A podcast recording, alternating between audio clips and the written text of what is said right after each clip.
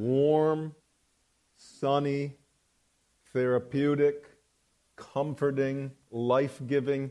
Thank you for all the fellowship that you've brought my way. You've kind of been like adrenaline to me. And I bless God for the way that you have treated me in such a kind way. And may the Lord bless you for your kindness to me. Let's take our Bibles and turn to the book of Leviticus, Leviticus chapter 25. And I'll read here just a portion of what Josh already read, beginning at verse 9 regarding the year of Jubilee every 50th year. You shall then sound a ram's horn abroad on the tenth day of the seventh month. On the day of atonement, you shall sound a horn all through your land. And you shall thus consecrate the fiftieth year and proclaim a release through all the land to all its inhabitants. It shall be a jubilee for you, and each of you shall return to his own property, and each of you shall return to his own family. Now let's jump to verse 47.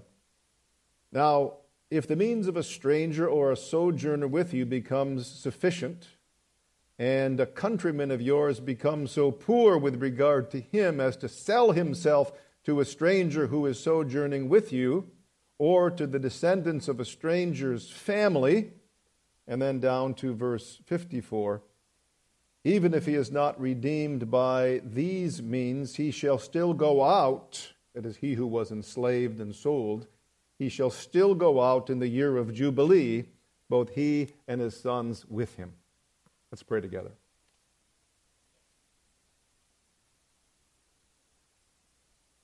Our Father, we think of how even youths grow weary and young men stumble and fall. But those who trust in the Lord will renew their strength. They will mount up with wings as eagles. They will run and not grow weary. They will walk and not be faint. And we know that souls have staggered in here this morning. And we pray that there would be a trusting in the Lord and a mounting up with wings as eagles. We pray it in Jesus' name. Amen. Around the middle of the 19th century, a man named Maurice Ritz painted a masterpiece, and it was entitled Checkmate. Some of you may have heard of this beautiful painting.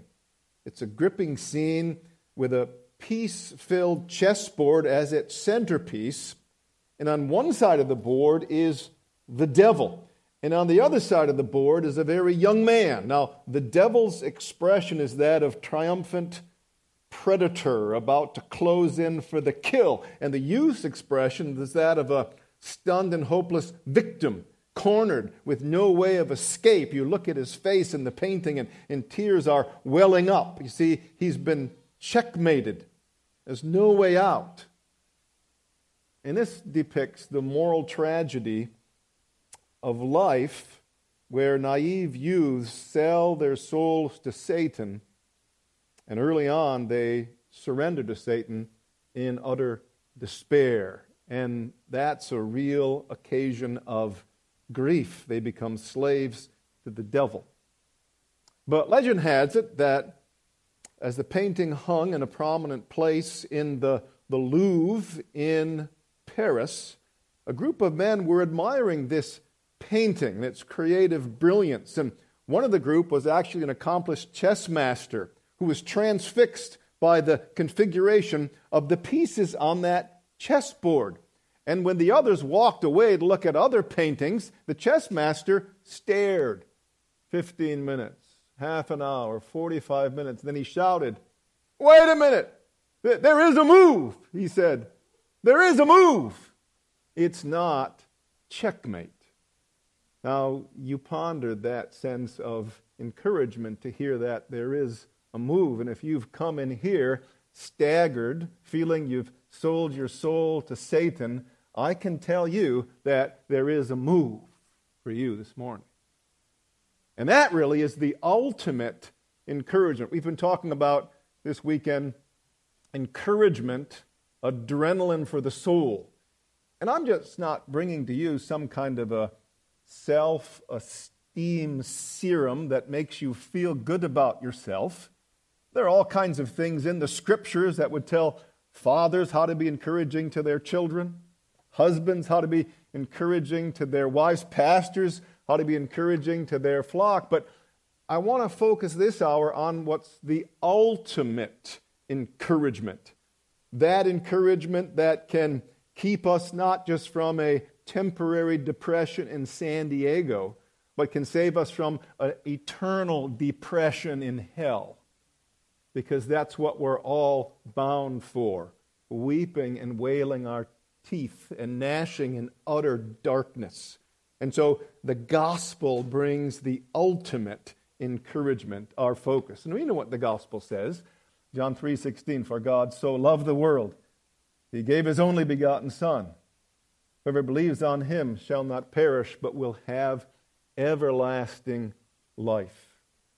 And I'm here to tell you about that ultimate word of encouragement and that's the gospel. Now where should I go to preach the gospel in the scriptures to you? I could start right there in John 3 or anywhere else in the Gospel of John. Maybe I could go to the epistle to the Romans, but let's go to a more obscure place in the Gospel because the Gospel is really everywhere. How about going to the book of Leviticus? The Gospel according to Leviticus. It's there. All Scripture is inspired by God.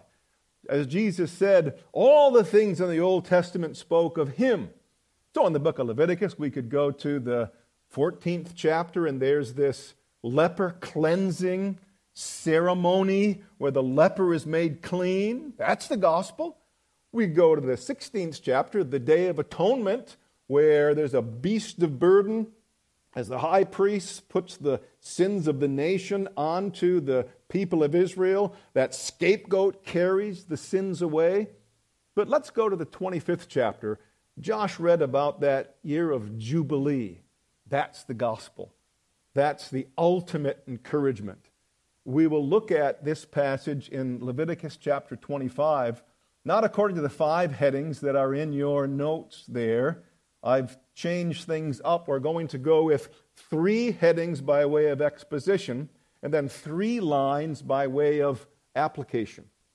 Our three points of exposition will be calamity, remedy, and liberty. Those will be the three ways we will unpack this passage on the year of the Jubilee, we're going to use kind of a dramatic exposition approach to understand what was happening in ancient Israel during the time of the Jubilee.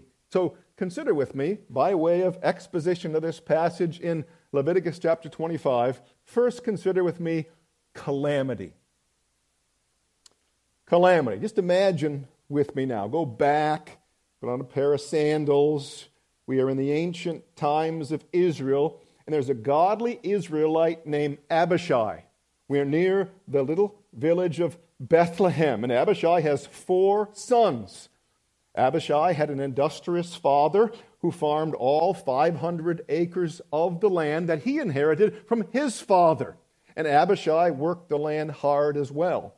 And as Abishai grew older, he gradually delegated more and more of the plantation duties to his four sons because his four sons would eventually inherit the 125 acres apiece of dad's property.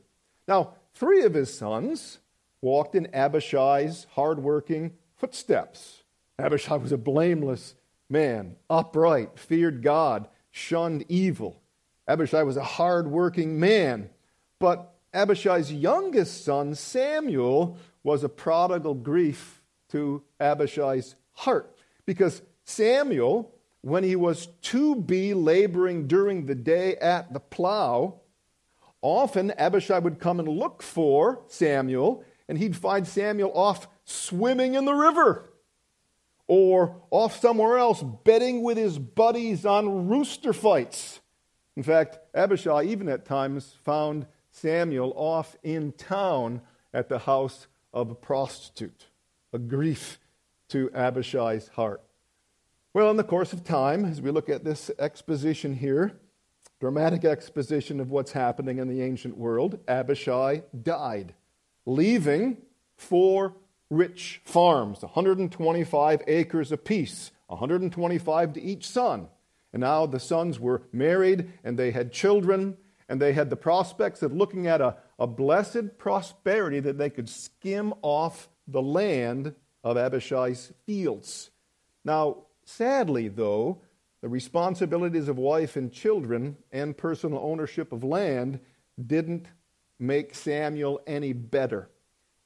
Through negligence, Samuel's fields became unproductive and overgrown. For that black sheep son Samuel, drunkenness set in, and his wife, well, poor thing, she gleaned what she could to feed her hungry children. And then it happened. One night, Samuel's house and barn were set ablaze. It, it was arson.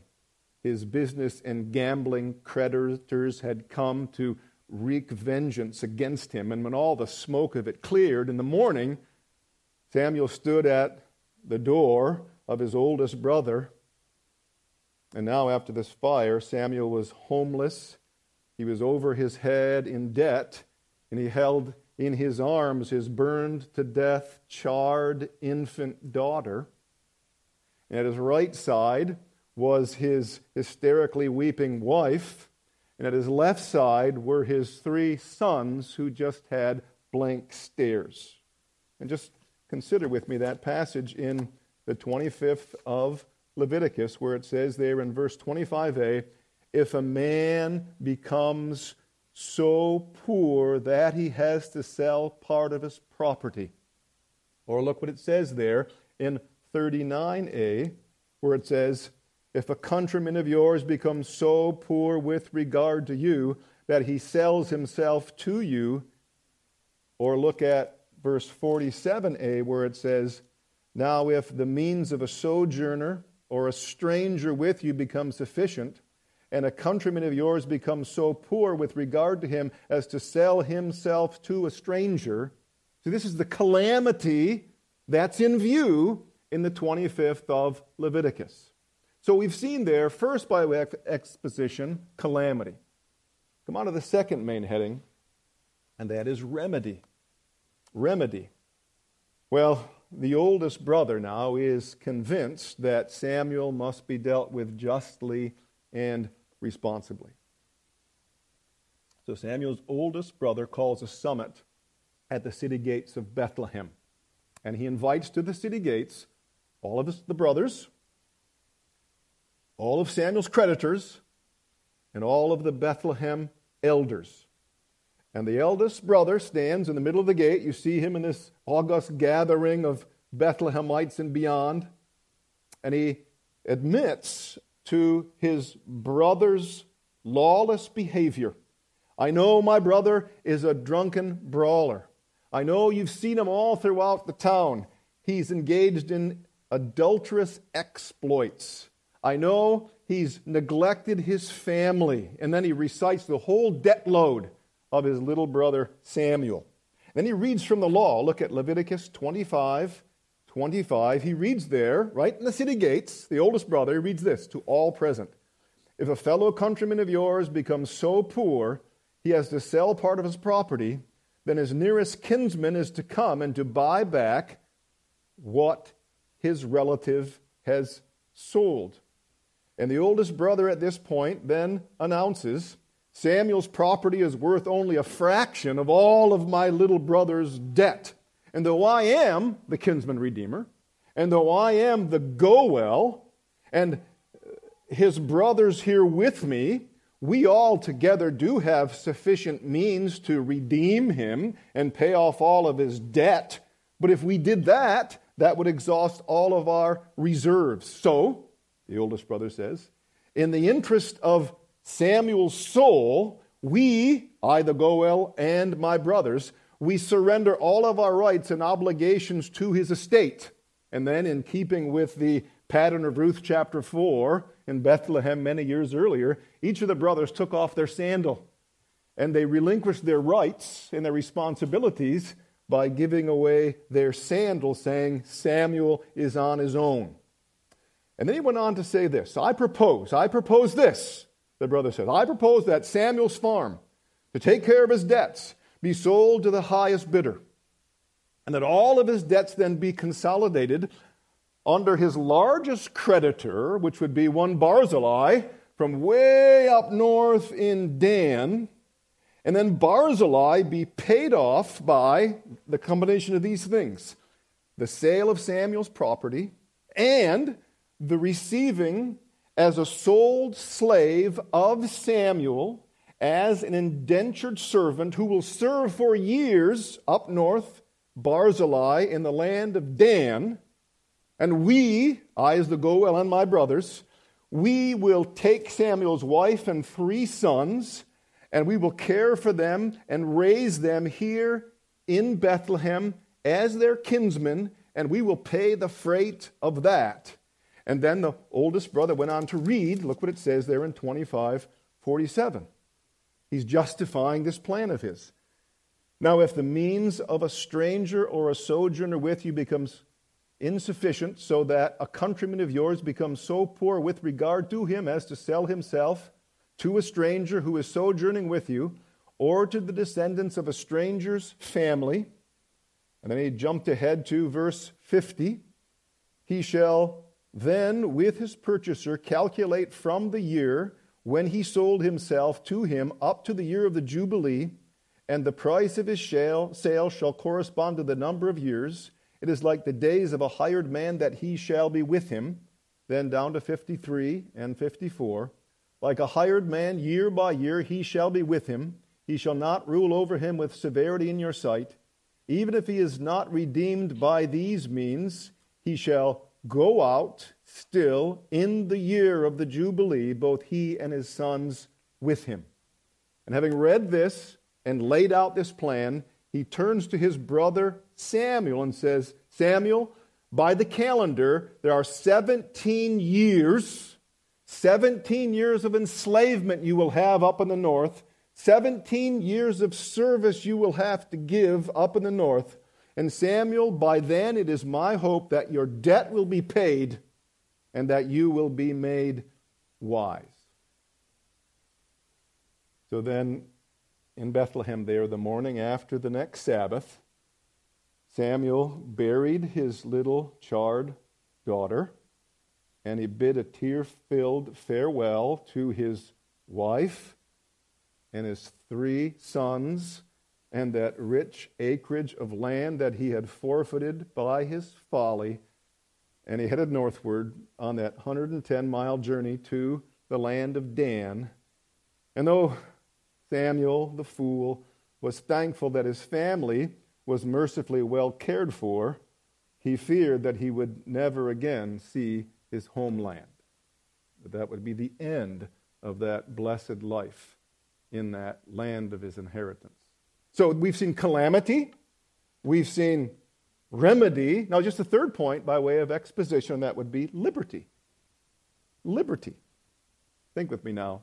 Up north in the land of Dan. Years passed by slowly and painfully for Samuel. Every year brought a one month visit from his wife. His boys never came up. They had no interest in their deadbeat dad. Now, when the wife came back to Bethlehem, she reported after a few years, Samuel's a new man, she would say. You, you should see him up there. There are clear patterns of hardworking diligence in him. In fact, he's become Barzillai's most trusted household servant. Her report was I'm telling the truth. He hasn't drunk a swallow of wine since he first arrived. You should see him. He's, he's contrite, he's sensitive, he speaks in the tenderest of tones. He quotes the scriptures, which he reads by night, late up in the loft of the barn of Barzillai in the north. He reads by candlelight. Now, his brothers desired to believe this, as the wife would give this report, but they had for too long learned to distrust their younger brother. And the sons, they just had such bad memories about their dad. The thought of seeing him again made their emotions wince, so they never went up to see him at all. Well, for Samuel, up there in the north of Dan, his days were filled with remorse, in mercy, the specter and memory of his burned and charred little infant daughter blurred in his mind as those years progressed on. And during that time, Samuel confessed and repented to the Lord that he'd squandered the rich blessings he had. And he believed that the Lord had been forgiven because he did read the scriptures. Because the scriptures speak of a God who is the Lord, the Lord, the gracious and compassionate God, slow to anger and abounding in loving kindness. He had read passages like a, a filthy leper being cleansed, or a scapegoat carrying heavy sins far away until they were gone. And he believed that God had did that for him. Yet, still, as he was up in the north country, he, he, he yearned and he longed for and even dreamed about up in that loft as he would sleep in the hay. He dreamed about the day when he would be released, when he would be released from his enslavement to Barzillai, released from his servitude, released like a bird released from the hunter's snare. He would just dream. He would dream about the day when, oh, maybe someday this enslavement would be over and he'd be able to make that blessed journey southward and he would travel to his land of inheritance, just reach that mountain ridge overlooking that rich land that would revert to his name, and then he would make everything right, and maybe there would be a wonderful twilight to his otherwise miserable life. But for Samuel up there, time just rolled on, and God gave him a blessed contentedness in his work until early one evening he, he heard a sound. It was, it, was a, it was a certain sound. It was a sound he'd only heard once before as a small boy on the Day of Atonement, 50 years earlier. It was a sound that, that pierced the air. It, it, he was up in the loft and it was shrill and bold sound. Then he heard footsteps that could be heard climbing up the stairs to his loft quarters, and it was old Barzillai. And Barzillai bursts open the door and he says, Samuel, Samuel, that's, that's the ram's horn. And this is the, the 50th year of Jubilee. Samuel, you are a freed man. And of course, he's referring to what's said there in 25. Look at verse 9 of Leviticus 25, where it says, You shall then sound a ram's horn abroad on the tenth day of the seventh month, on the day of atonement. And you shall sound a horn all throughout your land. And you shall thus consecrate the fiftieth year and proclaim a release. That word is deror in the Hebrew. A release through all the land and all its inhabitants. It is a year of jubilee, and each shall return to his own property, and each shall return to his family. And you shall have the fiftieth year as a jubilee, and you shall not sow nor reap its aftergrowth, nor gather in from its untrimmed vines. So it was jubilee. And it's true. Samuel was now a wealthy man. And Barzillai said, Get home, boy. May the Lord bless you and keep you and make his face shine upon you. And the next morning, Samuel began that 110 mile journey southward to claim his inheritance. And when he finally did appear, when he appeared on the ridge, as he walked and climbed, and then he could overlook that ridge into his rich ancestral land, he kind of apprehensively gazed down into that valley. And when he saw what he saw, he just rubbed his eyes because there, ascending up the hillside toward him, were seven figures. See them down there? Seven figures. Three swift footed young men leading the way. And then one colorfully dressed, stately woman not far behind. And then three earnest looking older men bringing up the rear. Sons, three of them. Wife, one of them. Brothers, three of them, bringing up the rear. And there from that ridge, Samuel just, just fell on his face and said, Thank you, God, for Jubilee. Thank you, God, for Jubilee. So that's our exposition of the passage here calamity, remedy, and liberty. So, having expounded, let, us do some plying. I want to do three lines of application before we go home here. Just, just three lines of application. And I suggest to you what we see here in this Old Testament passage is the gospel. We see that which is the ultimate encouragement to souls that have sold themselves to Satan and are serving under his tyrannous rule. There's a move. There's a move. There's release. We're not doomed. We're not damned necessarily because of the sound of the ram's horn. Just, just consider with me first in this passage. I said three lines of application. How about if we say the first is a shadow of Christ's redemption of sinners? A shadow of Christ's redemption of sinners. Turn with me to Luke chapter 4. Luke chapter 4. Christ did come. Did not Jesus say that the Old Testament spoke of him? And Christ comes, and we see that he is the fulfillment of the Old Testament. Look at Luke 4 and begin reading with me at verse 16. Jesus came to Nazareth where he had been brought up, and as was his custom, he entered into the synagogue on the Sabbath and stood up to read. And the book of the prophet Isaiah was handed to him, and he opened the book and found the place where it was written. Look there, it's quoting from Isaiah 61 now. The Spirit of the Lord is upon me, because he appointed me to preach the gospel to the poor. Now listen to this. Christ read this when he came. This is, uh, this is his showcase premier appearance of ministry. He says this he has sent me to proclaim release. Didn't we hear that word somewhere before?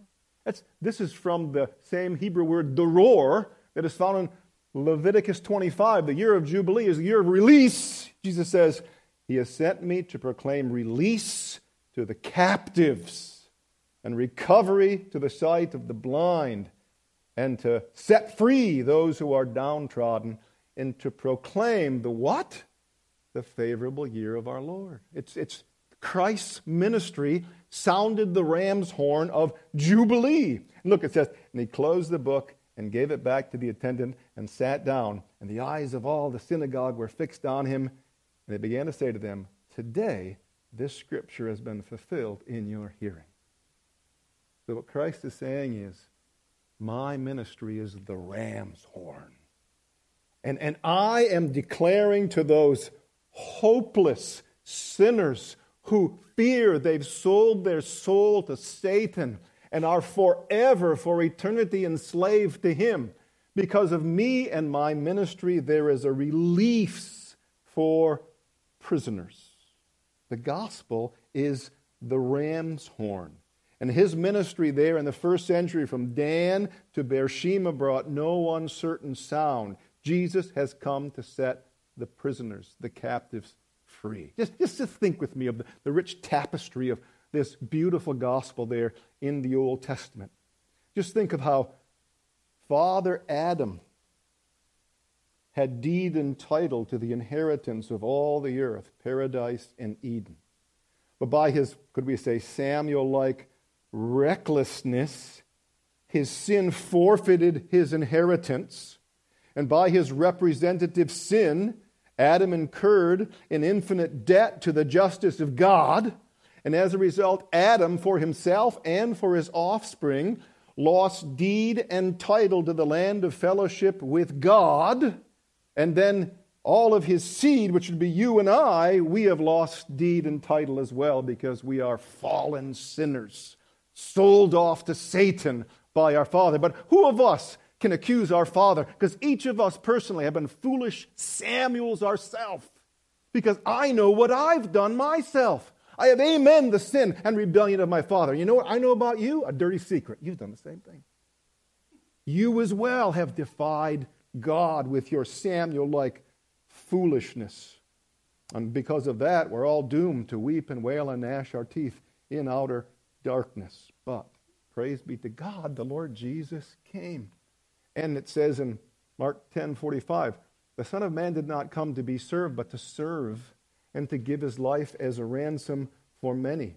And the Lord Jesus in that upper room, remember, he took off his robes and he had only on just the garment of a servant, of a slave. And he washed our feet.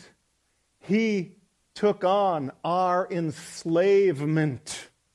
He served us so that our debt might be paid. He served us not just in the upper room by washing our feet, He served us on the cross by being nailed to the cross, which was basically the electric chair. And He took the, the full voltage of the eternal wrath of God against us because all of us deserve to be fried, to be burned by the wrath of God in hell for eternity. And Jesus took all that voltage of the wrath of God that all of us deserved until it was finished, until the last penny was paid of all of our debt. All of our creditors were paid off. There's an old Puritan writer named Thomas Scott.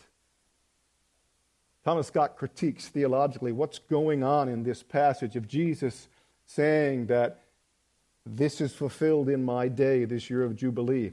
Thomas Scott says this You know the grace of Christ, that though he was rich, he became poor, so that through his poverty we might become rich. Thomas Scott said this Jesus is our Redeemer, and he assumed our nature. He became our kinsman Redeemer, that he might ransom our souls from Satan's bondage, into which me and we had sold ourselves for the debts which we had incurred, and the crimes that we had committed, nay, into which we had foolishly sold ourselves through love of sinful pleasures, and that, together with our freedom, he might also buy back our forfeited and wasted inheritance, without which we must otherwise have been to all eternity miserable in poverty. So Christ, as our servant, paid our debt that we couldn't pay, giving blood and sweat and tears on the cross, as John Flavel says. The Lord Jesus stood on the cross as a brass pillar till the last breath was beaten out of his nostrils. That's how he served us until it was finished. And so now I can come to you. This is not back in 1500 BC. This is not even in the first century AD. This is 2021. And I still sound to you the same ram's horn. The ram's horn is that if you feel as you've staggered in here and you've sold your soul to Satan because you know what you've done, and you know God knows what you've done, and because of this you are doomed under his wrath, the gospel sounds the truth that this is the year of our Lord's favor. 2020 was a bad year, wasn't it? But it was a year of our Lord's favor, and even it spills into 2021 because a year of our Lord's favor is that season between Christ's first coming and his second coming. It's Jubilee time. And, and during Jubilee time, the ram's horn is sounded. And I'll just say, everybody here who has ears to hear, you hear what I'm saying here? You're a sinner. You may have come and thought, nah, I'm locked in this cell and I'm doomed. I'm just saying you get up. There's a move. There's a move. You can get up. Try the door. You say, No, I've, I, have i have tried this before. I've prayed the prayer before. I'm just saying, get up. Try the door. Believe in the Lord Jesus. Repent of your sin. There is a move for you, no matter where you've been, no matter what you've done, even if you've done it last week.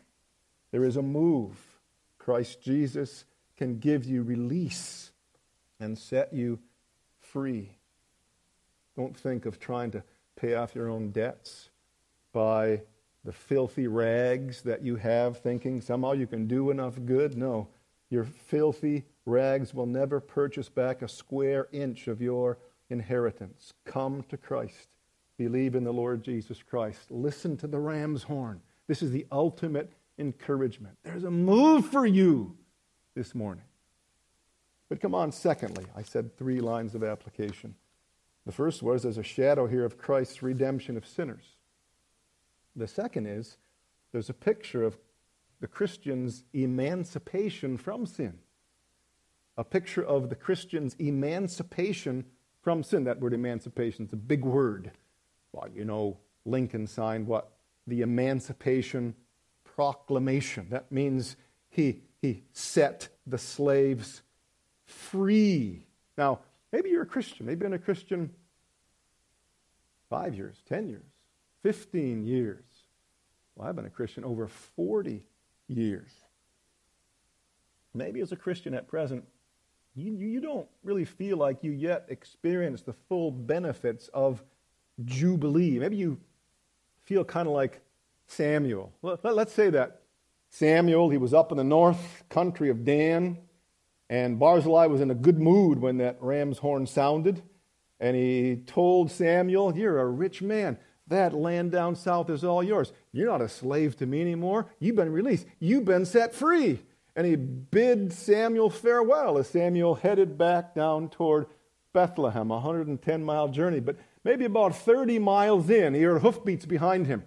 And he looked, there was Barzillai with a whole posse of men saying, Hey, I've had second thoughts and I'm going to bring you back. You ever, you ever kind of feel those, those hoofbeats behind you as a Christian? You ever find Satan Satan, who used to be your old slave master, you were a slave to unrighteousness, and then you believed you became a slave to Christ. Have you ever heard the hoofbeats? He comes back to you, and he, he steps in front of you, and he flashes the old pictures of your old life, and then he, he sprays the scents and the aromas of your life, and he brings back the temptations for you to go back to that old enslavement of sin you used to have and you ever found yourself back up in that loft again, living the old life? Listen, snap out of it. Snap out of it. Listen to the ram's horn. You have been set free. Maybe you've been caught up in that loft of sin this morning. You need to stand up and believe in the Lord Jesus Christ. You can relate to the Apostle Paul, maybe, who says in Romans chapter 7, Ah, oh, as a Christian still, when I would do good, Evil is right there with me so that I don't do the good that I would do, but the evil that I wouldn't do, that I do. What a wretched man am I. Who will rescue me from this body of death? You ever been there? Like I've been there? The apostle says, Thanks be to God through Jesus Christ our Lord. May this be hearing the ram's horn. Who are you? Christian, you're not a prisoner anymore. You've been set free. Those shackles, which were for so many years on your wrists, and on your ankles and around your neck, they've been cut. Get up! Walk away from that sin. Say to the enemy who seduces and tempts you, You got the wrong man. I don't do that anymore. I'm no longer a slave to Satan. I'm a slave to my new Lord Jesus Christ. And get back to the land of inheritance, walking in the ways of righteousness. That's what this ram's horn tells us and reminds us. Look what it says there, even in in 1 Peter 3, it says, You've been born again. You've been born again to a living hope, to obtain an inheritance in heaven that'll never perish, spoil, and fade. There's an inheritance for you, sister. There's an inheritance for you, brother. You are protected by the power of God. And here you are. I know you, it's a long trip, the 110 miles from conversion all the way back to inheriting the promised land. I know it's a long trip, but I'm telling you, you've got an invincible escort. You've got ministering angels encircling you, the angels of God. You've got the sovereign providence of God superintending over you. You've got the interceding Son of God above you. And you've got the striving Spirit of God within you so that you won't quit. And maybe that spirit is even stirring up within you as you hear this ram's horn right now. It says in Romans 8:38, I'm convinced of this, that neither death, nor life, nor angels, nor height, nor depth, nor anything can separate me from the love of God that is in Christ Jesus. Brother, sister, listen to the ram's horn.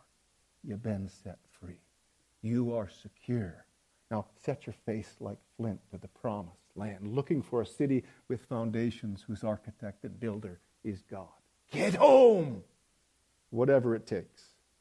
That's a picture of the Christian's emancipation from sin. Just thirdly and finally, by way of application, just consider with me a preview of the Christian's release into glory. A preview of the Christian's release into glory. You see, Christ came and in that Nazareth synagogue, he said, This is fulfilled in your hearing. Well, that jubilee was just partial and imperfect when he came the first time. But he's coming back again. And when he comes again, then there will be a total and perfect jubilee. Because the gospel ram's horn announced release for captive prisoners. Jesus sounded it in his first coming. But in the second coming, there's another trumpet to be sounded, isn't there? Doesn't Ephesians, uh, 1 Thessalonians 4 speak of the trump of the archangel? Another trump, a ram's horn of the archangel shall be sounded, and that will usher in that perfect and eternal release. You know that, that passage in the fourth of 1 Thessalonians where it says, For the Lord himself will descend from heaven with a shout with the voice of the archangel and the trumpet of God. That's echoing back from the year of Jubilee, that ram's horn. And it says, look, this is the second coming of Christ. When he returns, and the sky is rolled back like a scroll, and there is the Lamb. And the archangel sounds the trumpet of God, and the dead in Christ shall rise first. Then we who are alive and remain shall be caught up together with them in the clouds to meet the Lord in the air, and thus we shall always be with the Lord. That is the. Oh, listen, listen, listen. Just like when Samuel was coming home and he couldn't wait to get to that mountain ridge to look down at the land of inheritance. That's what we're all waiting for. Remember how I said uh, Samuel dreamt about it? He would dreamt about, dream about that day. I want to give you an assignment here.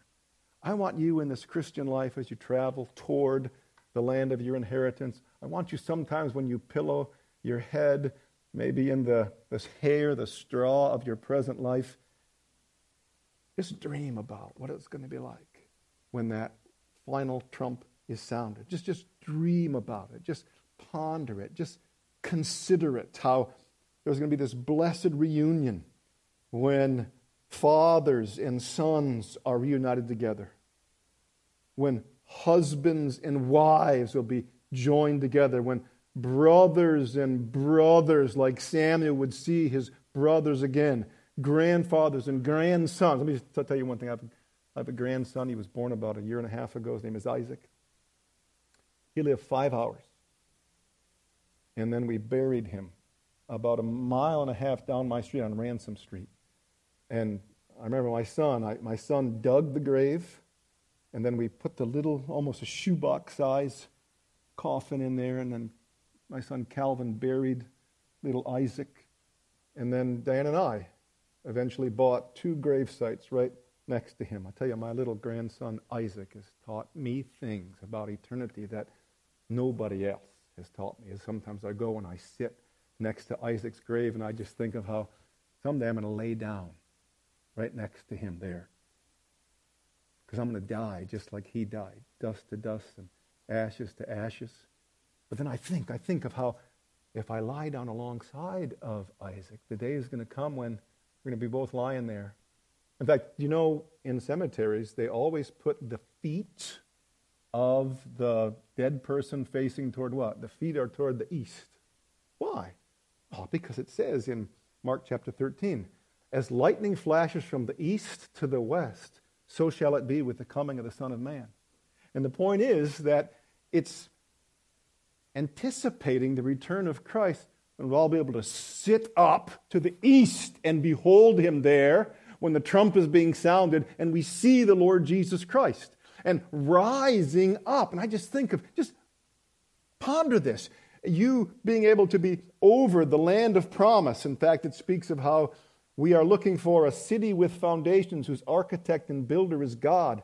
We are looking for a new heavens and a new earth. It's a new land. That's the land of our inheritance. It's all this typology coming together. The new heavens and the new earth, it's ours. And just think of how, from that high point of that rapture, looking down and be able to see Isaac, could it be that little boy who was alive only five hours, and his grandpa read to him from John 3 1 through 16, God so loved the world. Do you think a little five hour old boy can understand the gospel? That same passage says the wind blows where it will. God can save a little boy. And could it be, I'm going to see Isaac? And could it be that, like, he, he was, he was a, a blue little boy who couldn't breathe and they had to take him off the ventilator? And he's, he's saved. He's a, he's a child of God. He's heaven bound. And I'll see my mom. My mom died about three months ago. And I'll see my mother and others, sons and wife and brothers, all this glorious reunion. All I'm saying is just, just dream about it. Dream about the second coming of the Lord Jesus Christ. And dream about the best thing of all. Not just seeing brothers and wife and sons or grandsons, it's seeing the face of Him through whom we just see through a glass dimly, seeing the face of the Lord Jesus Christ, the one who hung, the one who stood as a brass pillar and to the last breath was beaten out of him for us. Don't you love him? Don't you love him? We'll see him face to face. And as it says, forever we'll be with him. Forever we'll be with the Lord. So my assignment is to you just go off and dream. Just dream about these things. The gospel is the ultimate encouragement. I don't care how heavy hearted you were when you staggered in here. Listen to the trumpet. Listen to the ultimate encouragement of the gospel. There's a release for you. There is a move. Believe in the Lord Jesus. I don't care if this is the first time you've believed in him or the 10,000th and first time you've believed in him. Believe in the Lord Jesus and you'll be saved.